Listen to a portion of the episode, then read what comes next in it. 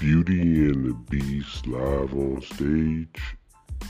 That's a good show. Yeah, man. It's a um it's well put together. The cast members do a great job. And one of the best perks about it is you can go in and have lunch because they let you bring in food, which is even better. Yeah, man, you just go get some food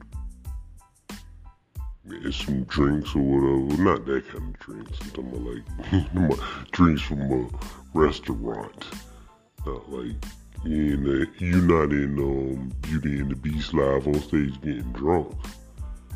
Uh, but you get you some food and you can go in there have lunch with your family and everything and watch a live show. And not just like some, you know, just nonsense. They actually put on a really good show.